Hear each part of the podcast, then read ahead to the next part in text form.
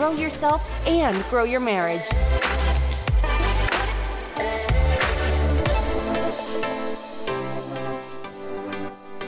Chris and Jonna here with the Grow Yourself, Grow Your Marriage podcast. This is episode number 74. All right, so on today's episode, guys, I would I would have to say, let's just get strategic. Go ahead and pop your headphones in and clean while you listen to this episode. Dude, that's so true. This will encourage you. Like I am so anxious to put uh put our headphones off and go clean because I'm so jazzed over this episode we interviewed Ashley Stewart. Ashley is the owner of Rethink Clutter, which is a professional organizing business.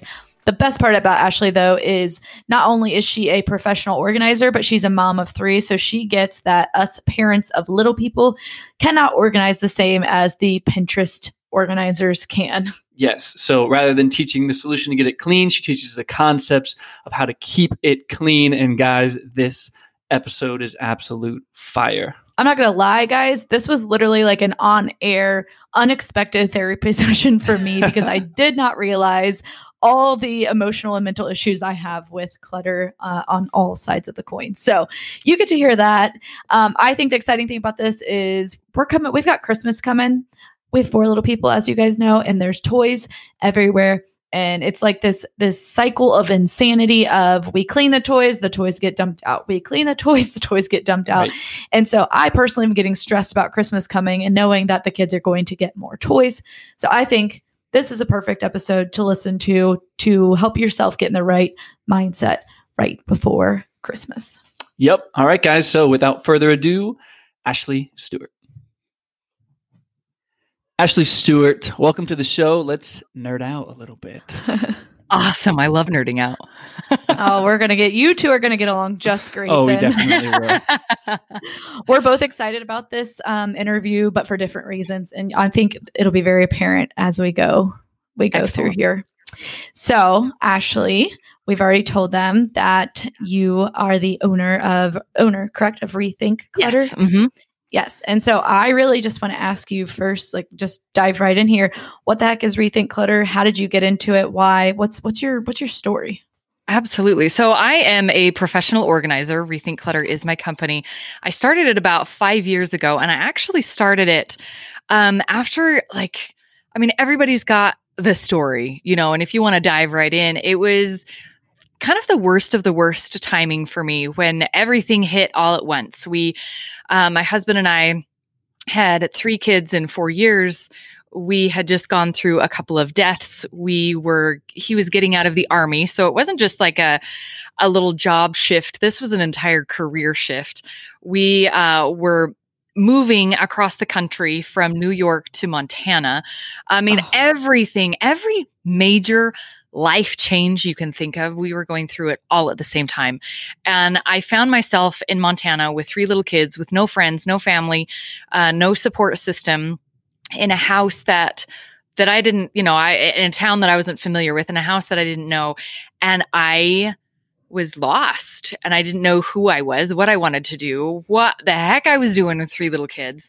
And it was in this moment of just desperation of okay, what can I control? Um, and I could control my house. I couldn't control anybody else. I couldn't, you know, I, the little kids come the way they are, and I couldn't oh, control oh, you them. You know, um, Amen. But I could control.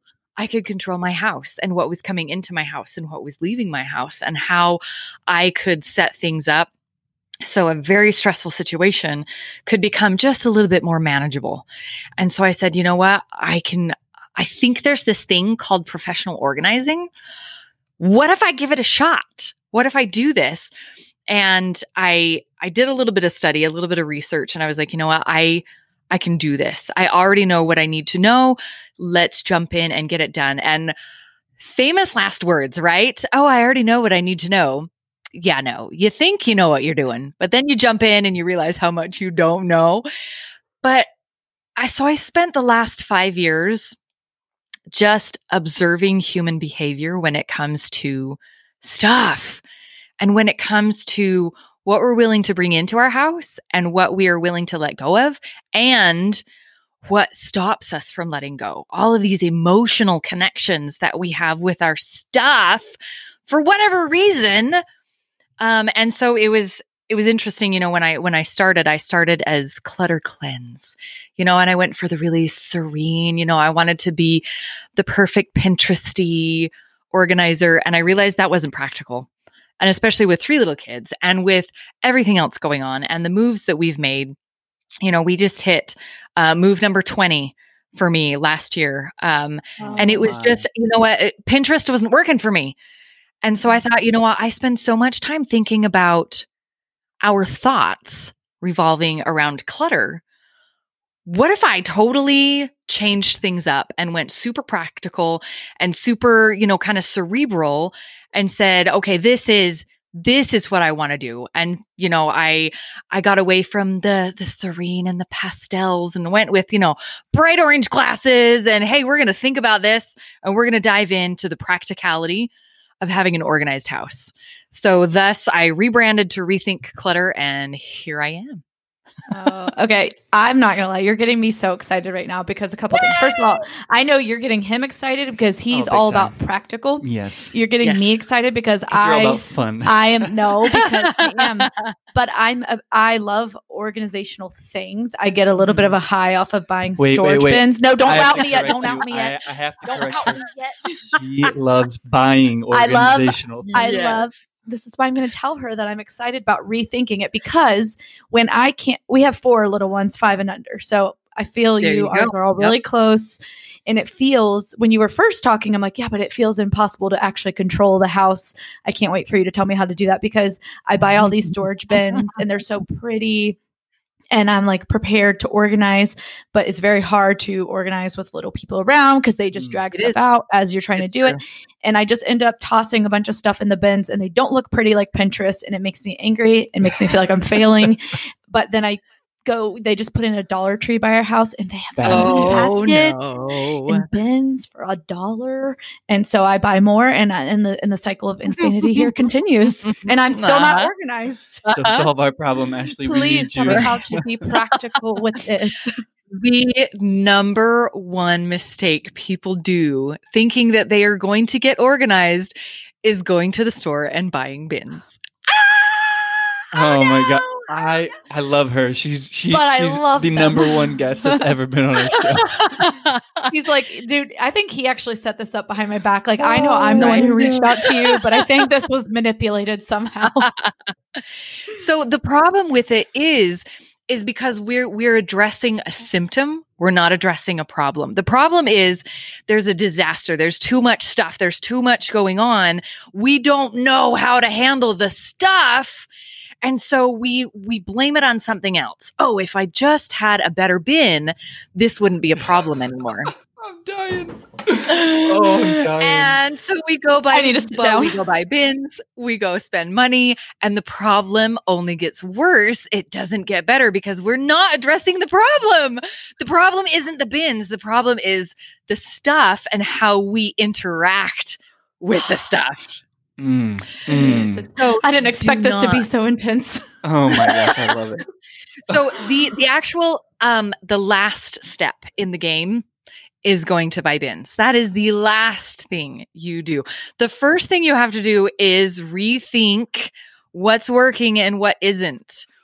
What is working? Um, you know, rethink my interaction with the stuff, rethink my interaction with the space.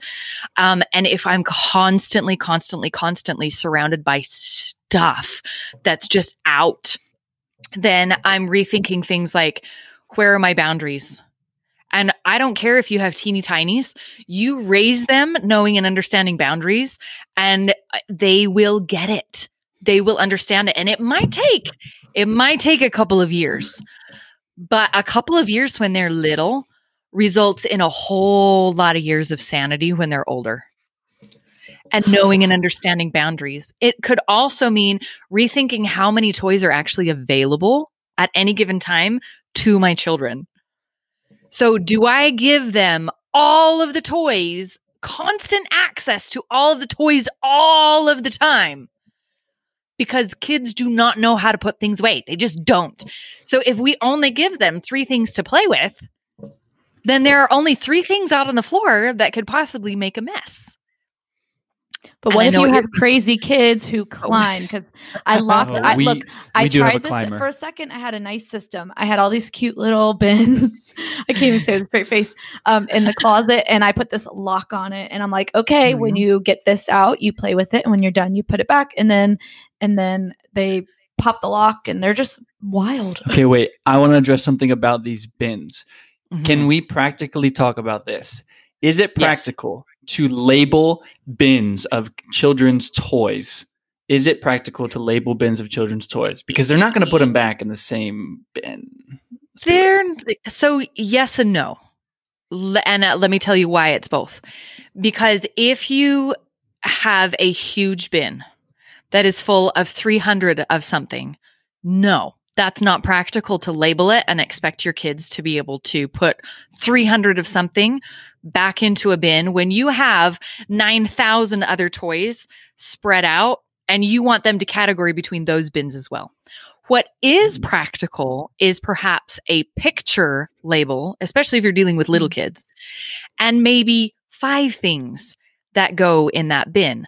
But how many Mm. bins are available to your kids? Right? If you have 15 bins out on the floor, your kids are going to freak out. And Yeah. one of the reasons why our kids don't clean up is because they are overwhelmed and they don't know how to tell us that they are. Oh my gosh, you're so they- right. Overstimulation. just- yes. overstimulation. And so they look at this, they we tell them, "Hey, go clean up your toys." And they go, "Um," and their little brain is going, "I don't know how to compute this." Even though there's a picture here of a car, like there are so many cars, so many other toys out on the floor that to identify a car and to be able to pick it up and put it in that bin is so overwhelming to their little minds that it does not compute. And so they shut down. And they don't, even though, you know, we're there, okay, just look for the cars, look for the cars, look for the cars. They're not seeing cars, they're seeing disaster. And they don't Mm. want to find just the cars. This isn't a fun game anymore. But if they only have three bins, they have uh, Mega Bloks, they have cars, and they have um, big fuzzy dice. Then it's really easy to find, oh, there are only five cars on the floor, but they're only in, intermixed with a couple of other things. So it's really easy for me to identify the five cars and go match them with the bin that they go in. So it all depends on quantity. Um, I think the latest statistic that I read is the average, I could be wrong. It was either the average 10 year old or the average 12 year old. I want to say it's the average 10 year old in America has almost 300 toys. Whoa, Mm. I believe, believe it. it. I, I- do believe it. I And it's- believe it. And then we expect them to keep that under control. right. We Yeah. expect them to ration that out. We expect them to share. We expect them to be able to keep their rooms clean and tidy with 300 toys. And if we have 300 toys, like if you if you're counting one Lego piece as a toy, you know what? There's one like there's 300 toys right then and there, but they're counting a toy as the entire Lego piece put together. The the entire Lego set. Mhm. So if we have a bin full of Legos and a bin full of Lincoln Logs and a bin full of Barbies and a bin full of My Little Ponies, and they each have, I mean, that's insane to try Yeah. to put that kind of pressure on our kids. You're, you're so here's here's a challenge, and I love that.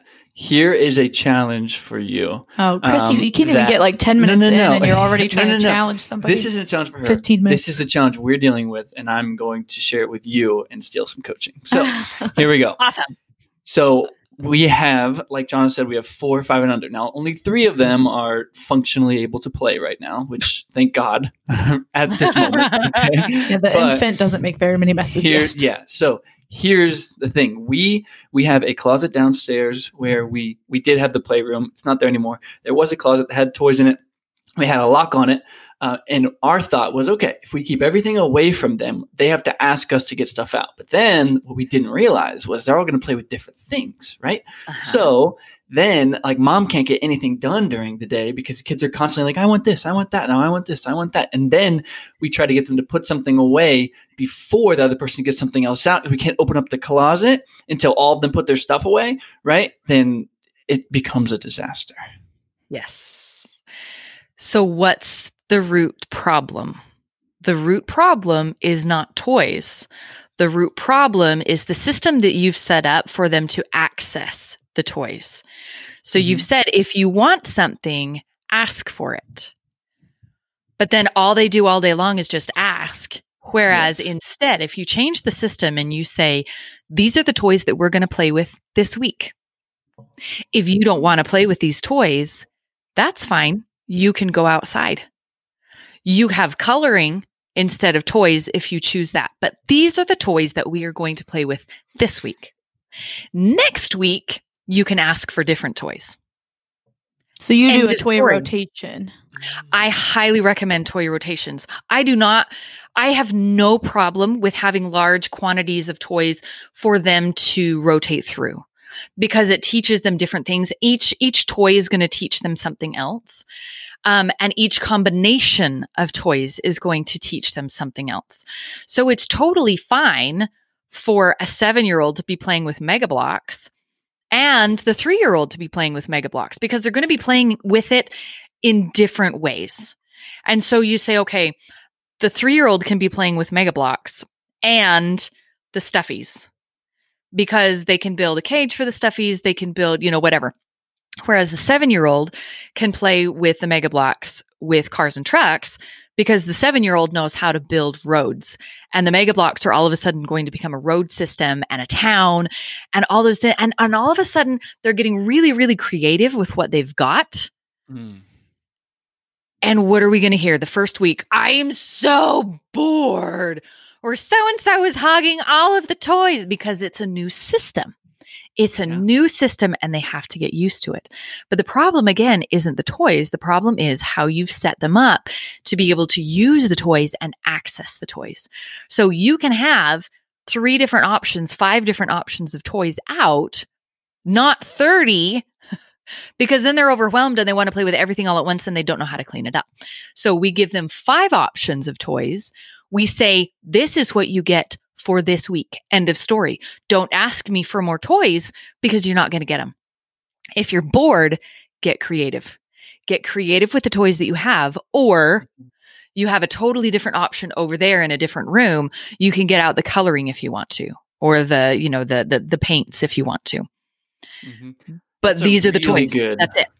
That's it. yeah, that's a super good solution. Really, a good solution. So now we're going to take it a step further. So, so now we've solved the problem of of the the toy rotation. But now what happens to the toys is the same thing that happens to everything in our house.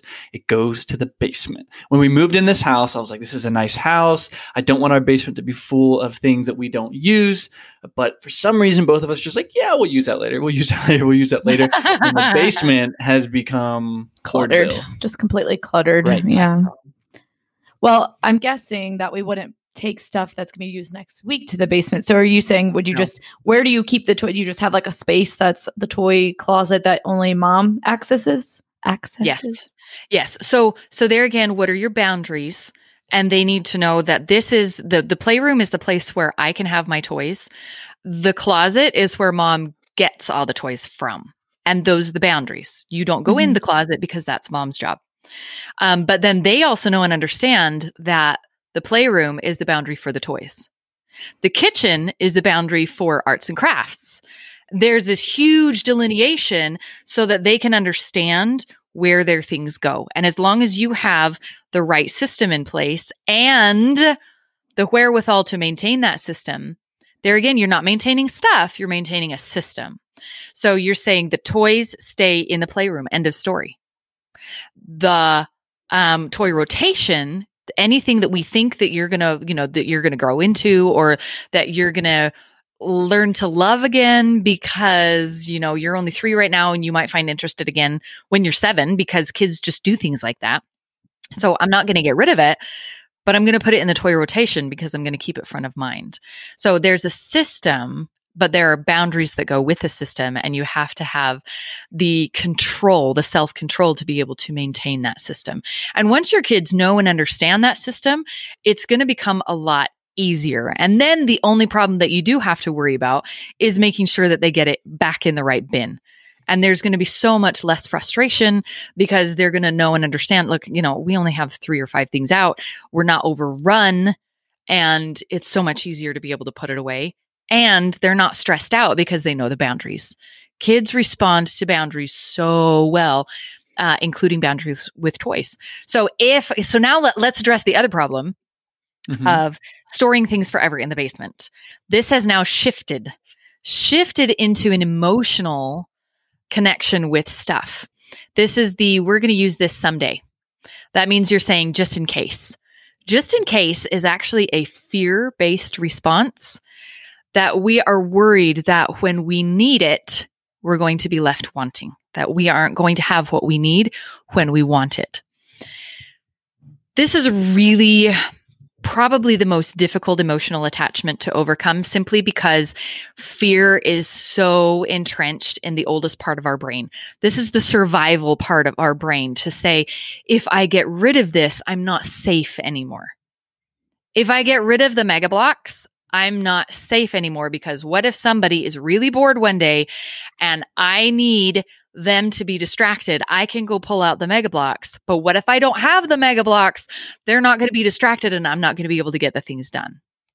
So we're thinking if we don't have this, we are not safe. We are not okay. We are going to be left wanting. We are going to feel like we can't provide for our family, that I can't get my job done, blah, blah, blah. I mean, go down the rabbit trail on that one. It's crazy what our brains think of if we feel like we're not safe. So here we go. If we are saying just in case, we really have to be able to pit the possibility of using it again. Is it possible that I'm going to pull the Mega Bloks out again? Sure, because my youngest isn't even playing with toys right now. That child is going to need something to play with. The possibility of them playing with Mega Bloks is pretty darn high. Now, what is the probability of them playing with Mega Bloks? That's only something that you can answer by saying, okay, the probability is pretty high because all the rest of my kids are still pretty little. And by the time I'm going to pull the Mega Bloks back out, they're still going to be able to find interest in it. You know, they're not going to be teenagers at that point who are going to roll their eyes and go like, "Oh my gosh, mom, what are you thinking?" Um, the probability of the other kids being able to play with Mega Bloks is pretty high. So if the possibility and the probability are very high, then it's worth saving. But do you need to save as many as you have? Do you need to say two tubs worth of stuffies? Maybe not. So we go through a rational, you know, in the, you know, the the worst case scenario, how many Mega Bloks or stuffies do they actually play with at any given time?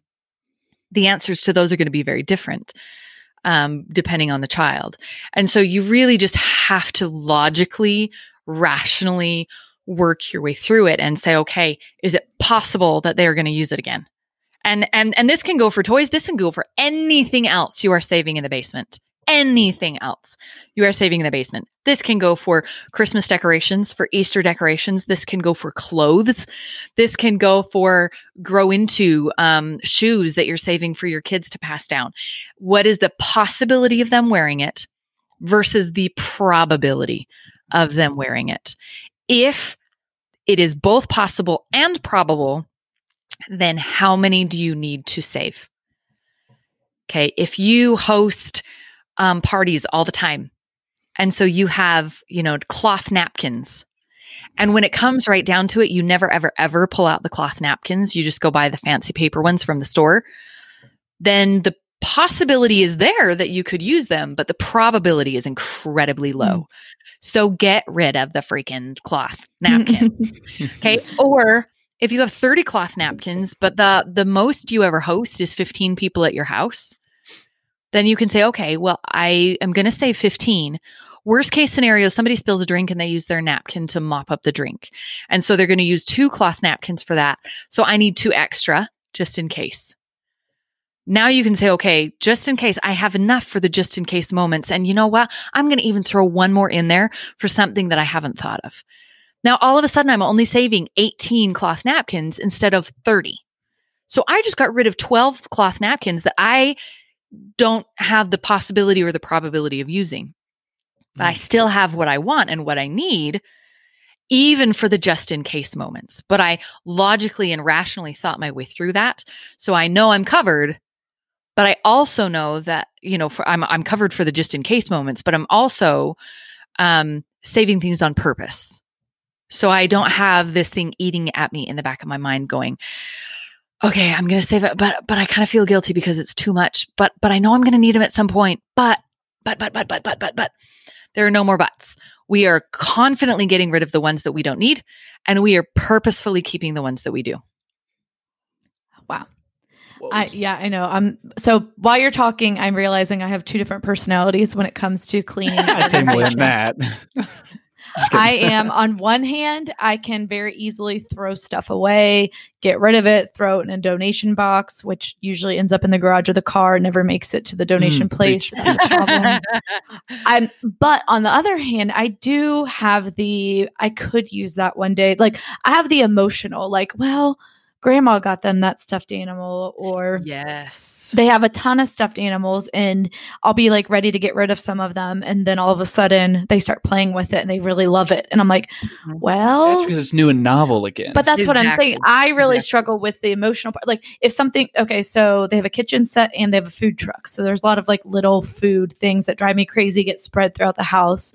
But when I go to go through them, I'm like, well, oh, and they have a grocery store. can't so have a cheeseburger without a hot dog. no, I- no, Right? I mean No. when I go through them, like, well, they play with this. Like, when stuff is nice and still put together and they could play with it, I do. I get like, well, what am I supposed to do? I want to just throw that away. Like, that's a nice toy. Even if they don't play with it now, if it's nice and put together, I have trouble. So I take it to the basement and then I never look at it what again. happens. Help. So it's it's so funny because you are layering up Uh-oh, she's um, frozen. a, a lot of. Uh oh, Don't freeze. This is a good episode. Ashley, unfreeze. I'm still here. I'm still here. I will keep talking until you I'm tell gonna me that I'm not Stop frozen it anymore. Just to make sure it's safe. okay. I'm still here. I. pr-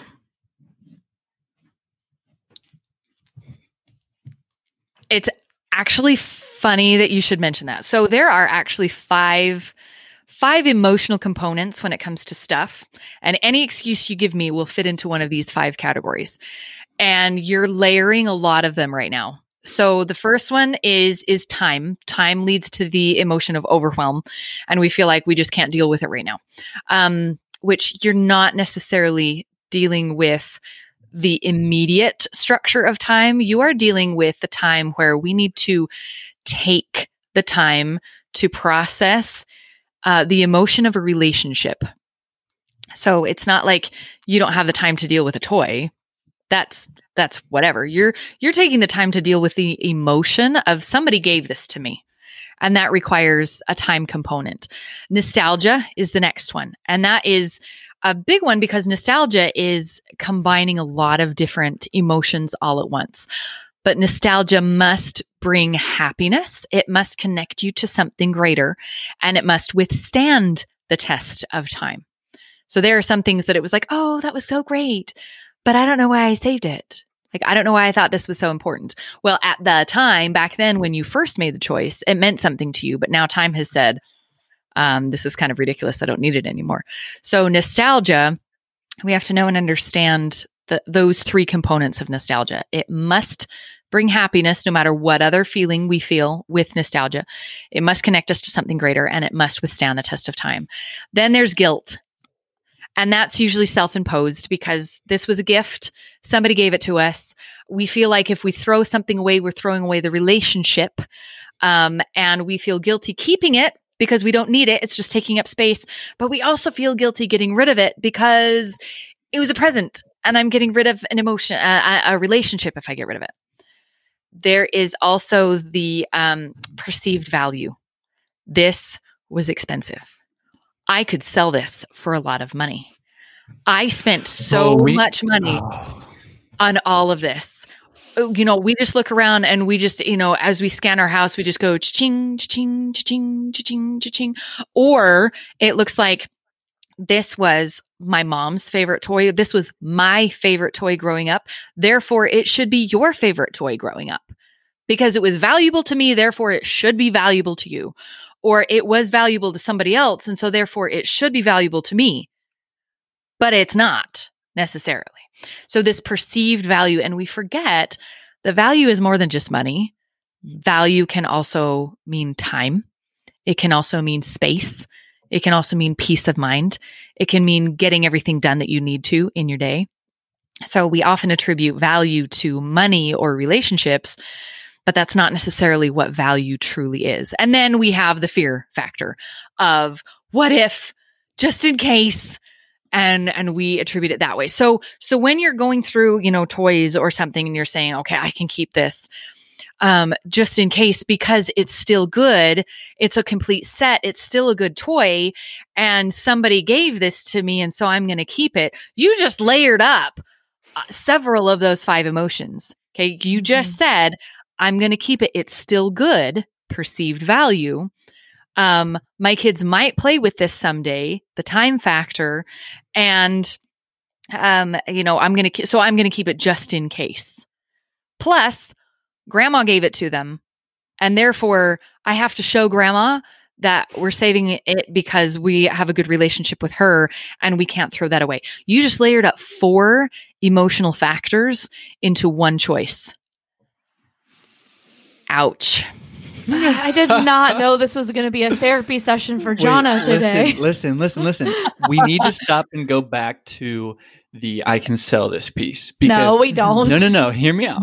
we need to stop and go back to that because truthfully, there have been so many things that we have collectively. I'm I'm trying not to put you on front street here. Too that, late. that we have collectively said like, okay, we need to get rid of this, but then one of us the smart, beautiful one in the relationship. Uh-huh. Actually, did you see what I did there? Yeah, did you see the delivery? All right. Me. So anyway, one of us says, "No, no, no, no, we can sell that. We can sell okay. that." And so Facebook Marketplace because has become this like we should get on it, but we don't have time to get on it. Because right. sweet right. dear husband of mine this was especially back whenever I did not, I work part time now.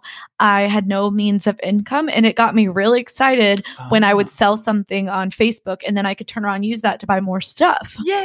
yeah. yeah. There it is. I can I can buy another bin. I can buy another set of toys. Yes. I can do whatever. So no, I did the only furniture thing, a lot. right it out yes and the only things i mean the only currencies of life are time and money that's what we can spend uh, money is replaceable time is not. So whenever we say i can i can get money for this all of a sudden we switch from the perceived value side of things into the time side of things. How proactive am i going to be with my time to gain the value that i'm looking for? So if, first of all, I have to look at this toy and say, really, what is the value of this to me? Is the value of it getting money out of it? Is that really top priority? If the answer is yes, then it flips to a time component to say, how much time am I now willing to spend to gain money? I'm exchanging time for money here, just like with anything. So if the high priority, if the highest value is gaining the money back, then what am I doing proactively with my time to gain that money? Because if it just sits and I'm not doing anything with my time, or I'm wasting my time trying to sell this, then I am actually devaluing my time and devaluing the object simply because I'm not using my time to actually go and spend it.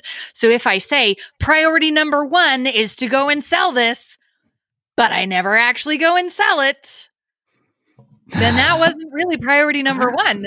And and you're not taking action on the things that are going to give you priority number 1. So is priority number 1 really priority number 1? Is the value really getting the money out of it? Or is the value in my time and I should just get it out of my house and be done with it so that I'm not wasting my time on it? So, yes. what's the answer, John? Layer up number two.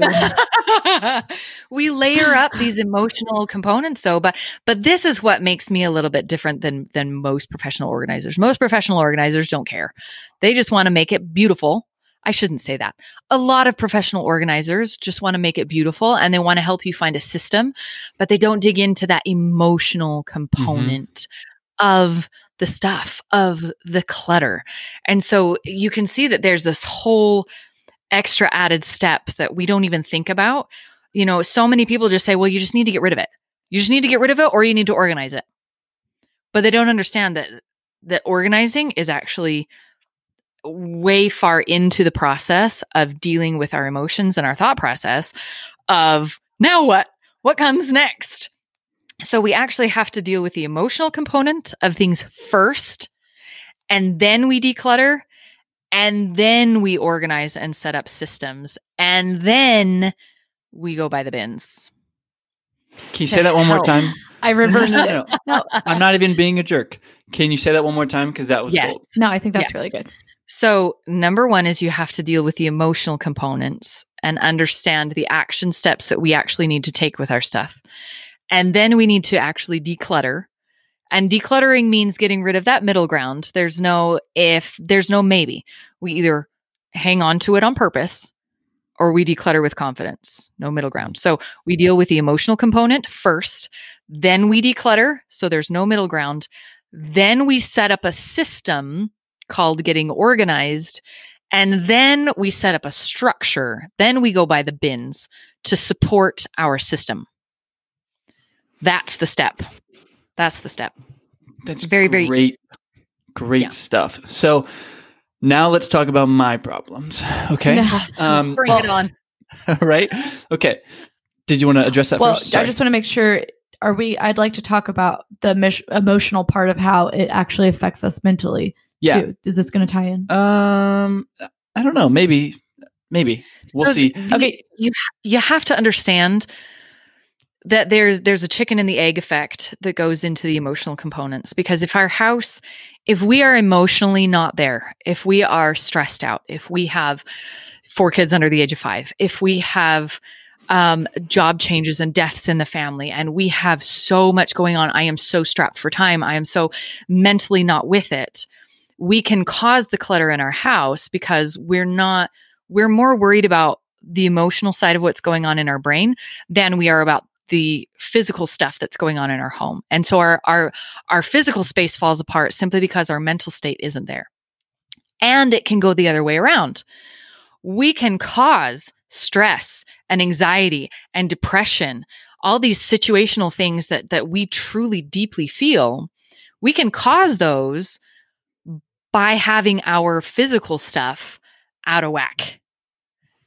So it's it's dang near impossible to deal with both at the same time. If you're dealing with one or the other, it's a lot easier to handle. But if you're dealing with one or the other and, and you're causing it and and all of a sudden both your mental and your physical space is totally disorganized, then it's time to start looking into getting professional help. And I'm not, you know, I'm not saying you have to go therapy route. I'm just saying get one or the other in order so that the other one um, you know, the the next domino can fall and in getting your space and your the the emotional side squared away.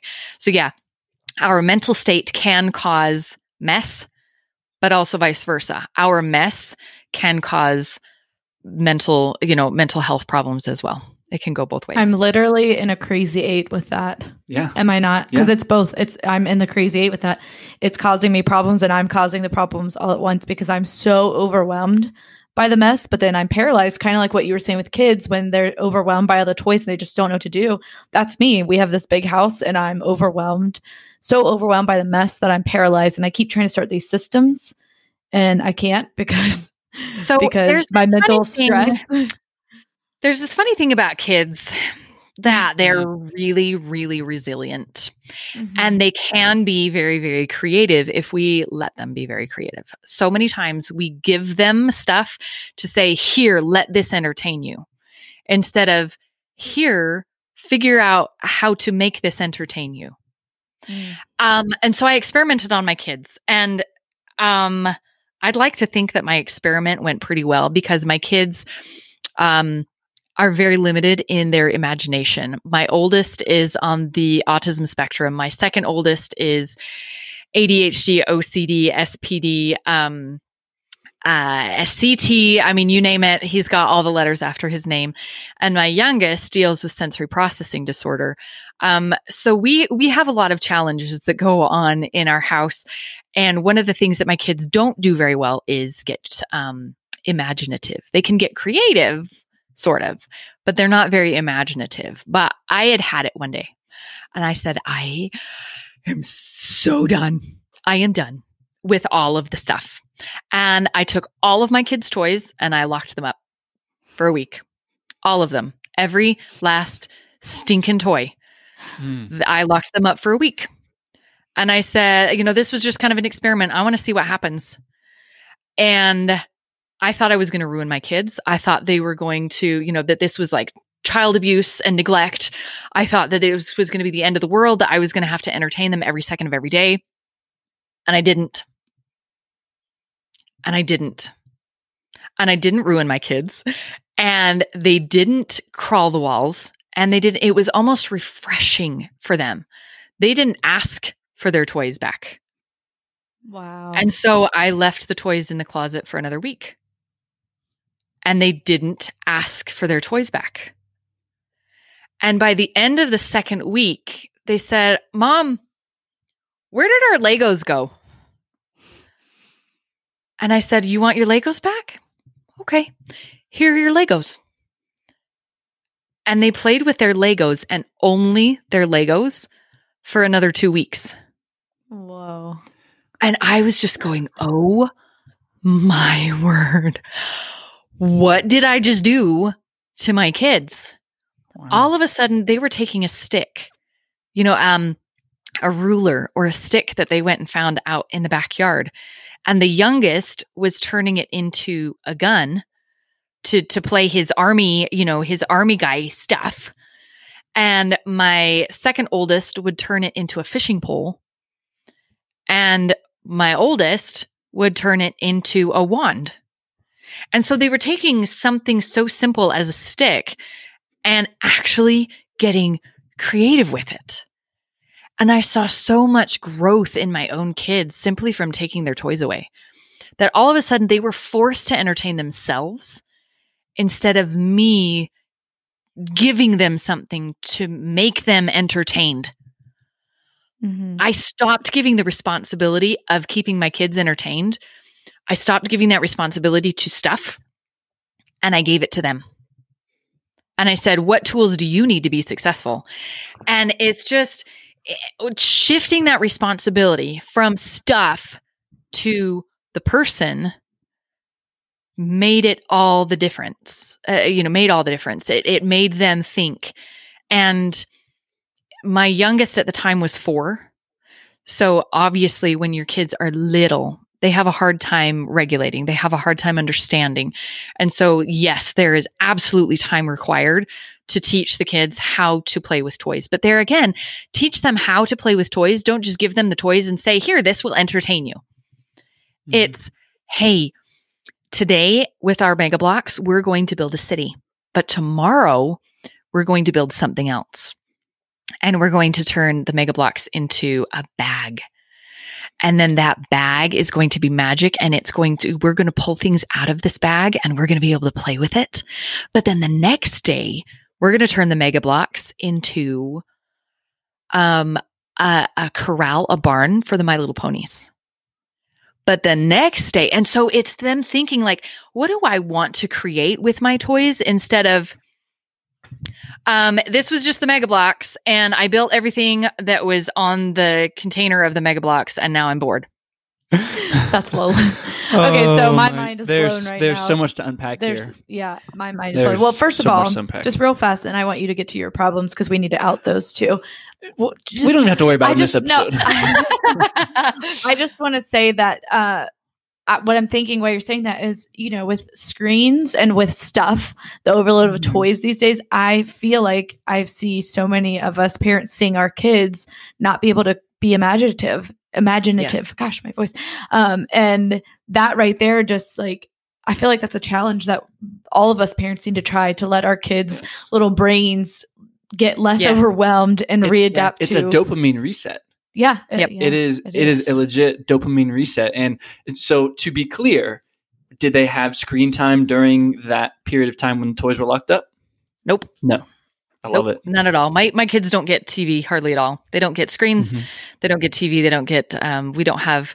We haven't had any subscription of any sort since we've been married. So my kids have not been raised Awesome. on on any sort of media. So yeah, I took my my kids' toys away, and um, they had nothing. They had they had art. They could they had colored pencils and scissors and paper, Mhm. and they they almost didn't touch those at all. They they found other ways. They found other ways of entertaining themselves, and it was like Wow. jaw dropping experience for me. But then I realized, okay, what are we doing to our kids? This goes so deep, so many levels. Um, And I realized that you know taking my kids' toys away uh, was not going to destroy them, and they actually functioned so much better with fewer toys um, in the space. And so that's why I can teach it because if if my special needs kids can handle not having toys for two weeks, uh, I feel like most people, I'm not going to say all, I feel like most people um, can probably do the same experiment and see what happens. And see what I'll say- happens.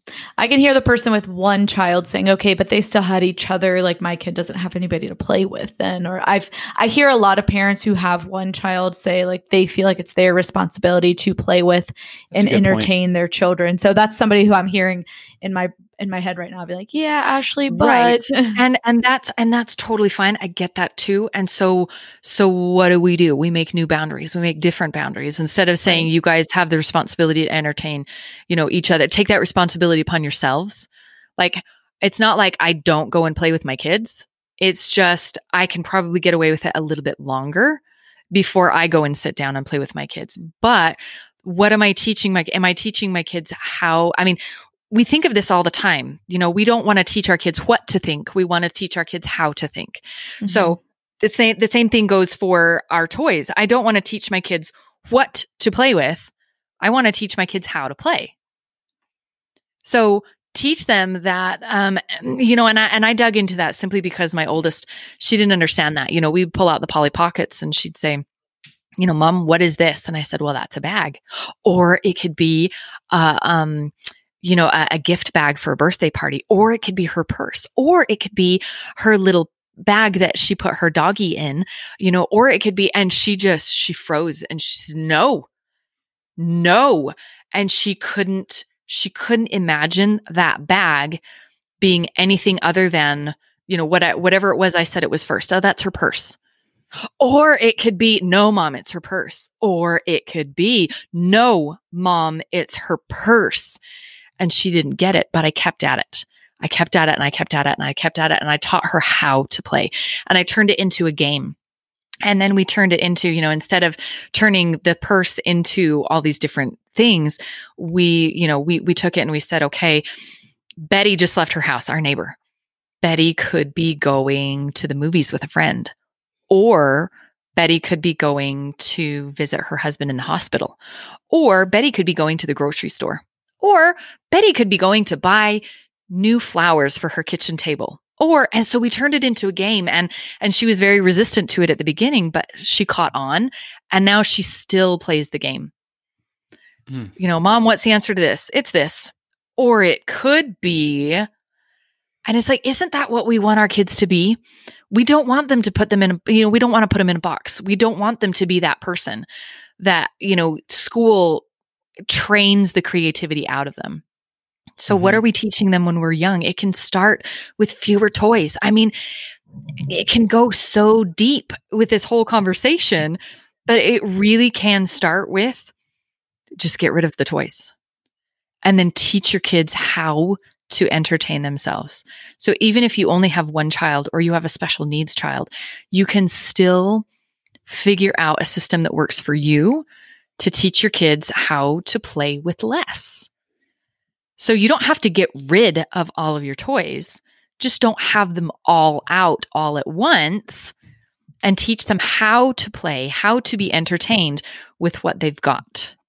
So even if they only have fuzzy sticks and a colander out of the kitchen, they could stay entertained for hours because they can turn fuzzy sticks and a colander into 50 different things.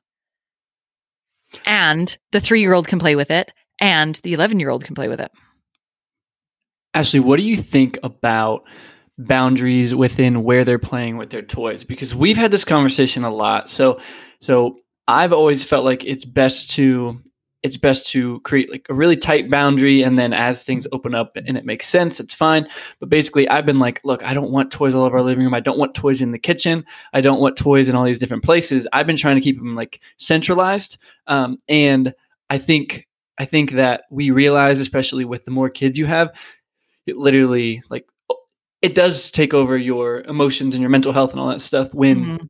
Toys are scattered. So, what would you say about the importance of like a centralized place for kids to play? There is a very important rule that I teach, and that is yours, mine, and ours. And I'm not talking about blended families. I'm talking about space. You have your space. Your bedroom is your space and your responsibility. So, what do you want in your room to help you be successful with what you are doing in your room? You don't need toys in your room to be successful. Now, there are people who, you know, they don't have uh, a playroom or a living room. And so the toys do need to be in the bedroom. And so then you do have to rework those boundaries, but it's your space and you take care of it. I am not responsible for your space.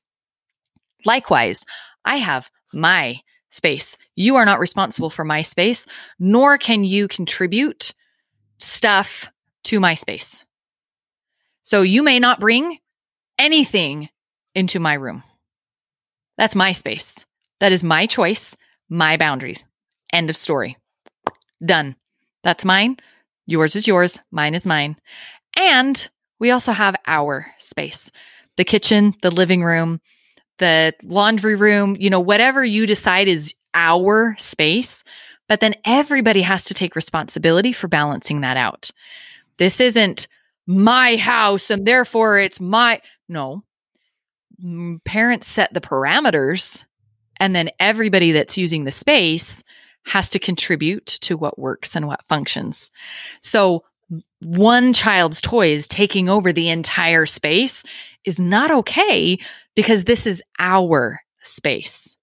So then you go to that child and you say, I see your Barbies on the floor and I am stepping on them. That's a problem because I use this space too and it breaks your Barbies. So, what are we going to do to fix this problem? And so, parents get involved, children get involved, and we come up with a solution for our space. If the toys or eh, clothes or shoes or whatever it is come into my space, that's a problem. And if you choose to bring your stuff into my space, it is now my choice to decide what to do with it. So, if I decide to throw it away, that's my choice and you don't have a say in it. If your stuff is in your space, that's up to you. Congratulations. You can have it whatever you you know, whatever which way you want. Now obviously parents still have parameters and you have every right to say your bed needs to be made every day and no you may not live in a pigsty. Like hello, okay, we still have to parent and we still have to make those choices. But Right. if we say um, you know, your space is up to you, that means parents, that means that we don't go into our kids' bedrooms when they're at school and throw stuff away. That means we go in with the child and help them learn how to take care of their space. So we Mhm. don't break trust. We don't do that. We treat their space with respect just as much as we expect our space to be treated with respect. But then we have our space where everybody works together. What do you think, babe? I'm. I mean, you know, I'm totally on. Like, she's my spirit animal. Okay, but but I mean, come on. What do you think, Jonna? I mean, I'm not gonna lie. Chris has tried to do this for a while, where toys only stay. Well, we did have a playroom. We turned that into an office, so now their toys are in their rooms. Um, yeah, I, I struggled when Chris wanted to implement this with saying, "I don't want the house to feel like a prison of just constant like rules because I because I'm the one who's home all day. Right. So I feel like I'm constantly like, do this, do this, do this. We did get to a point where they know no toys are in the kitchen. They rarely bring them in the kitchen. Um, they, they've gotten a lot better, but I like that because I do. I cannot stand my bedroom little this like there's a little Barbie shoe and there's a Oh, little so comb annoying. and there's a stuffed animal and there's their little shoe like you know just stuff there's stuff everywhere and it overwhelms me um, so I do like that idea. I guess my brain's just thinking like of our own kids. I'm like, okay, that would work with our five year old. Start to work with our almost four year old. Our two year old, No. she doesn't care about No. anything. She doesn't care about anything. Like I and like I understand that it's a process because when you were saying that earlier in the episode, I was thinking, okay, when we started a sleep routine with our kids, it felt like it was never going Oh, to be terrible. successful Oh, And after months of consistency now for the most part knock on wood Mm-hmm. bedtime is pretty pretty easy compared to what it used to be but because we Yeah. because we stuck with it so i get what you said earlier about kids being resilient and we just kind of have to like decide what we want for our home and for our kids and then just stick with it um so i'm here for it honestly i just want to get off of here and just get rid of a bunch of stuff i'm ready to clean and organize So, but but Jonna, Oh this is gosh. okay. So this is where you're going to feel happy about this right now Right. because this is when we can start shifting the responsibility away from the parent onto the system, which means onto containers and bins. Yes. You bought enough so of those. now Oh, yeah. now this is this is what this is where you can use stuff to help you and to help you stick with a system that's going to mean success in your home rather than just trying to cope with the mass quantities of things. So Yeah. we want to use stuff as boundaries and parameters so that you don't have to be emotionally involved in what's going on. For example, when you color code your kids, okay? I gave my my kids chose whatever color they wanted. So my daughter is black, my son, my oldest son is blue, my youngest son is green. Um I take that back. My daughter wanted to be black. She chose purple in the end. Um, so everything that my kids have, at least in the home, is their color. So they have, I got colored tape. They got 20 hangers and they got colored tape on the top of their hangers. So there's no more like, I ran out of hangers. Well, you have 20, go find them. So my son it. has 20 blue, 20 blue hangers and that's all he can have is 20 blue hangers. So if you have more shirts than 20, what shirt are you going to get rid of? Now all of a sudden it's not mom's making me get rid of. No, you have 20 hangers and you have more shirts than 20. So what shirt are you going to get rid of? All of a sudden the stuff is holding the line, not mom. Mm. Instead of whose towel is on the floor again, it's I see a purple towel on the floor. And the person who owns the purple towel goes, oh, That's mine. When the green lunchbox gets left on the counter, who didn't put their lunchbox away? It's green. All of a Oh my sudden, gosh. They have to take they have to take responsibility because the stuff the boundaries are made by the stuff not by mom and dad Mm. so now all of a sudden there's so much less fighting hey you have a junk drawer? That's where it belongs. Go put it in the junk drawer. This isn't whose stuff is this and where does it go? And it doesn't really have a home. That's okay. You have a junk drawer. Go put it in your junk drawer. Oh your junk drawer is full? Hmm. Well it can't overflow. We can't you know the the junk drawer i don't have a magic wand to make the junk drawer bigger. So i guess that means we have to get rid of things out of the junk drawer. Go through and find five things out of your junk drawer that you're done with and all of a sudden the bins and the boundaries and the system is holding your family responsible not mom there is this oh no gosh. more arguing because all of a sudden the system is holding them accountable. And then mom and dad are available for the emotional support that the kids need, not screaming and hollering, mom's screaming again, go hide in your bedroom.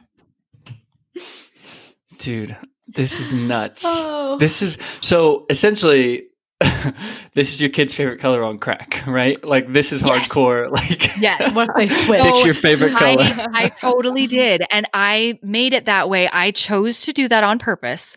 My house Mm. doesn't look like Pinterest, but my house functions.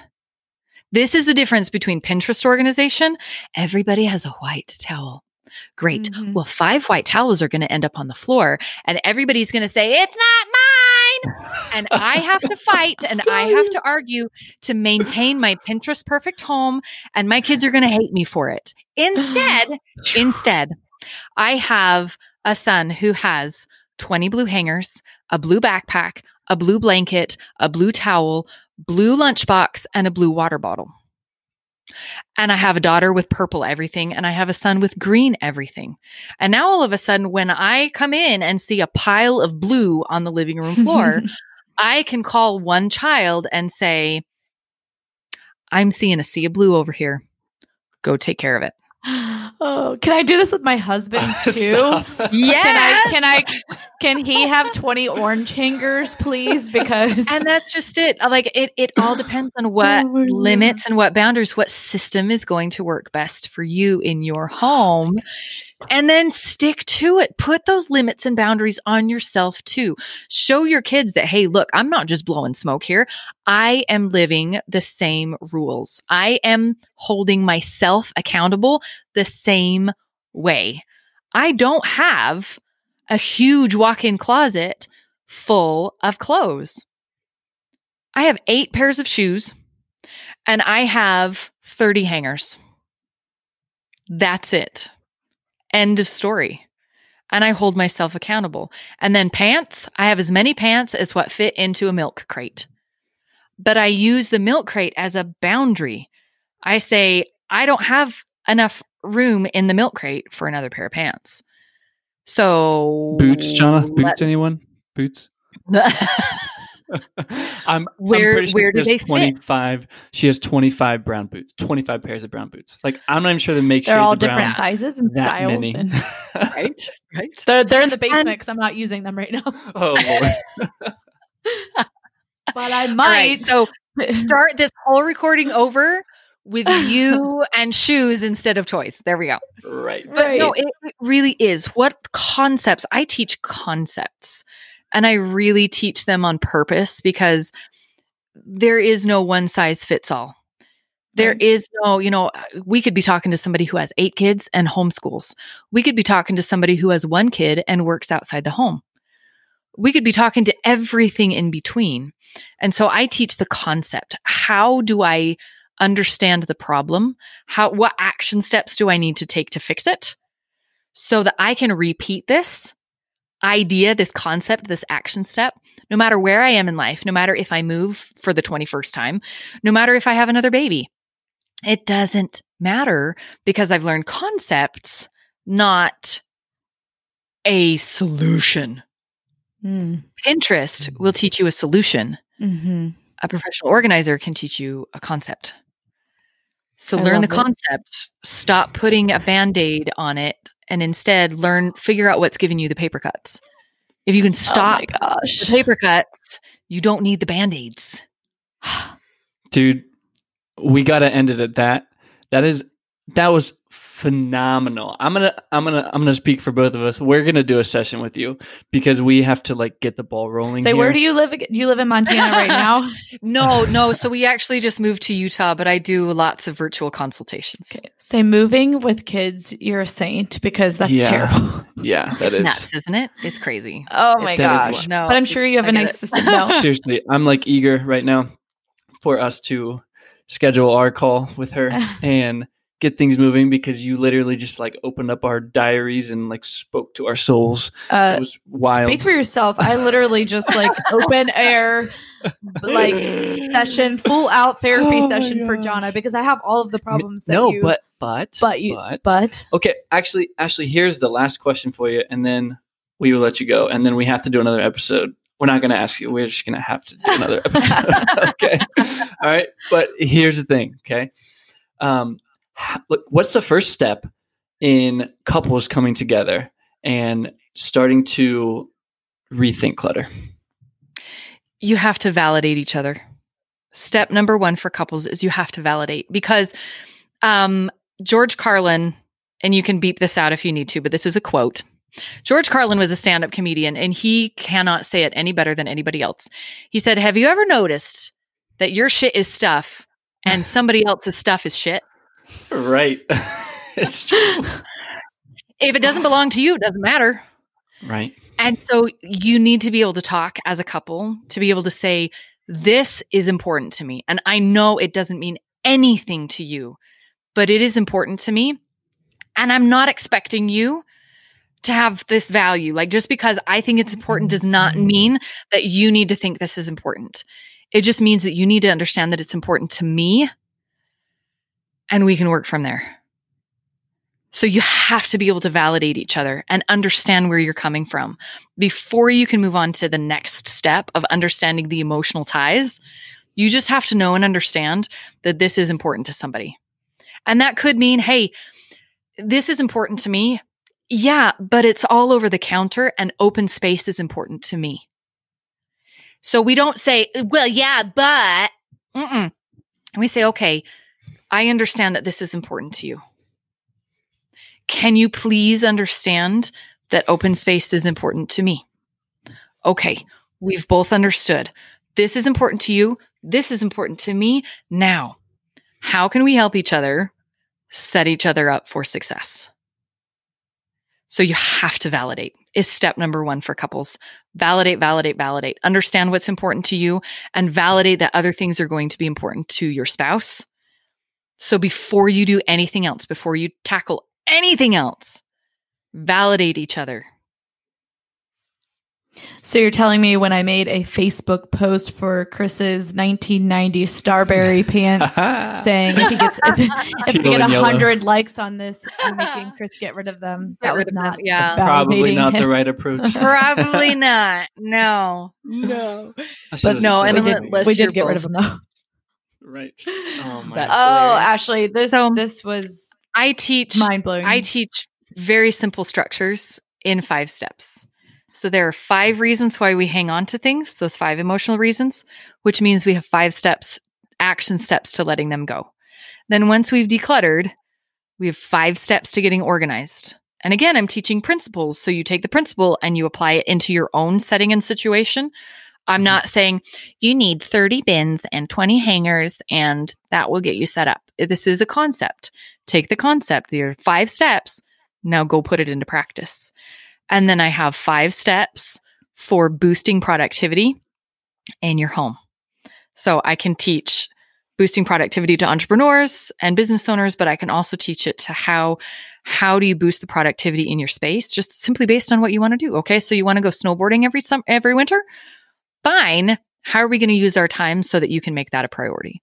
So how can we boost that productivity as it relates to physical things in our space and human relationships? So it's five, five, and five are the concepts that I teach. Five reasons, five re's to getting organized, like rethink clutter, 5 re's, Mhm. and then the five P's of productivity. That's what I teach. I I'm I'm obsessed with your methods. Yeah, this is so up your alley. That was so amazing. Um, now you have to tell everybody where they can find you, um, and then we are going to schedule a call with you after this. That's awesome. Yeah. If, if you're in Utah, find me at rethinkclutter.com. But um, nationwide, I am uh, just find me on Facebook at Rethinking Clutter. So love rethinking clutter. on Ashley Facebook, I Stewart. post all my all my tips, all my tricks, all my uh, you know upcoming challenges or you know freebies and that all that kind of stuff. So amazing, that's where to find me. mind blown. incredible. yes, thank you so much for joining us on the show today, Ashley. Absolutely. Thanks for letting me talk. yeah, thank you, Ashley. Thanks so much for listening to the Grow Yourself, Grow Your Marriage podcast. As you guys know, as you heard, this episode was complete gold, a whole different way to think about clutter and stuff and toys and clothes and all the things you have in your house. Please go share it with somebody and don't forget to go follow Ashley at Rethinking Clutter on social media.